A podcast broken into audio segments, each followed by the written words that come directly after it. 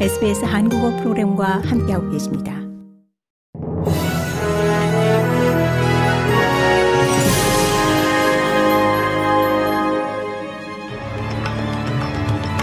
(2023년 11월 8일) 수요일 오전에 SBS 한국어 뉴스 간추린 주요 소식입니다.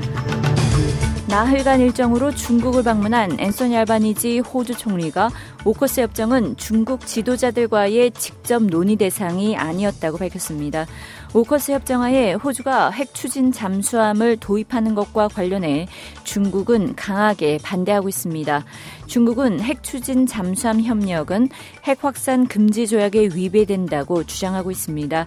알바니지 총리는 이번 방중 기간 지역 안보에 대해 개괄적으로 논의했 을 뿐이라며 오커스 협정은 호주의 국익에 부합하며 영내 안보, 평화, 안정에 기여할 것이라는 입장을 재확인했습니다.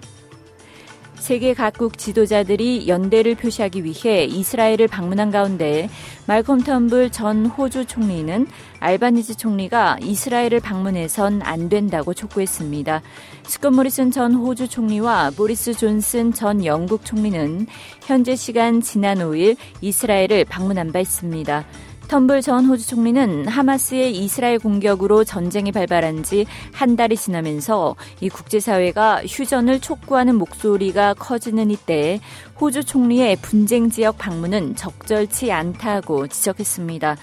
하마스 선멸 작전에 나선 이스라엘군이 이 수십 년 만에 처음으로 가자시티 심장부까지 진격한 가운데 네타냐후 이스라엘 총리는 인질들의 석방 없이는 휴전은 없다고 거듭 밝혔습니다.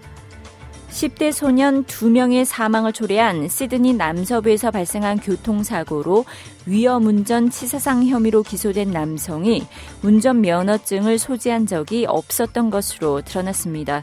지난 6일 한 과속 차량이 이시드니 남부의 외곽 도로에서 나무와 전봇대를 들이받으며 두 동강이 났으며 해당 차량에 탑승하고 있던 남성 2명은 현장에서 달아났습니다.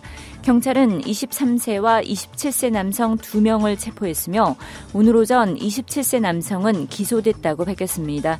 사망자의 신원은 아직 공개되지 않았지만 경찰은 13세와 14세 소년 2명이 사망했다고 확인 했습니다.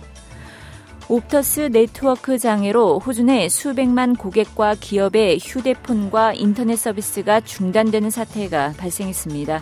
옵터스는 오늘 새벽 엔지니어들이 이번 네트워크 장애 문제를 조사하고 있다고 밝혔습니다. 네트워크 장애로 옵터스 이용자의 휴대전화 사용이 불가능했고 모바일 인터넷 서비스도 중단됐습니다. 또한 멜버른 열차 운행뿐만 아니라 멜버른 북부 지역의 병원과 가상 응급 서비스 역시 영향을 받고 있습니다. 옵터스 대변인은 서비스 중단의 원인을 찾기 위해 총력을 기울이고 있다며 서비스를 복구하는 것이 우선순위라고 말했습니다. 호주의 기준금리가 또다시 인상된 것과 관련해 경작자들은 모기지 대출자와 주택 구입자들에게 환영받지 못할 소식이라며 우려했습니다. 호주의 기준금리는 어제 5개월 만에 또다시 0.25%포인트 인상돼 4.35%로 올랐습니다. 서민들에게 가해지는 생활비 압박이 지속되는 가운데 이번 기준금리 인상은 경제학자들의 예상과 일치합니다. 레이트시티 분석에서는 은행들이 기준금리 인상 이유를 대출금리에 그대로 반영할 경우 이 변동금리로 50만 달러를 빌린 사람은 월 76달러를 추가로 내야 하는 것으로 나타났습니다. 이상이 11월 8일 수요일 오전에 SBS 간추린 주요 뉴스입니다.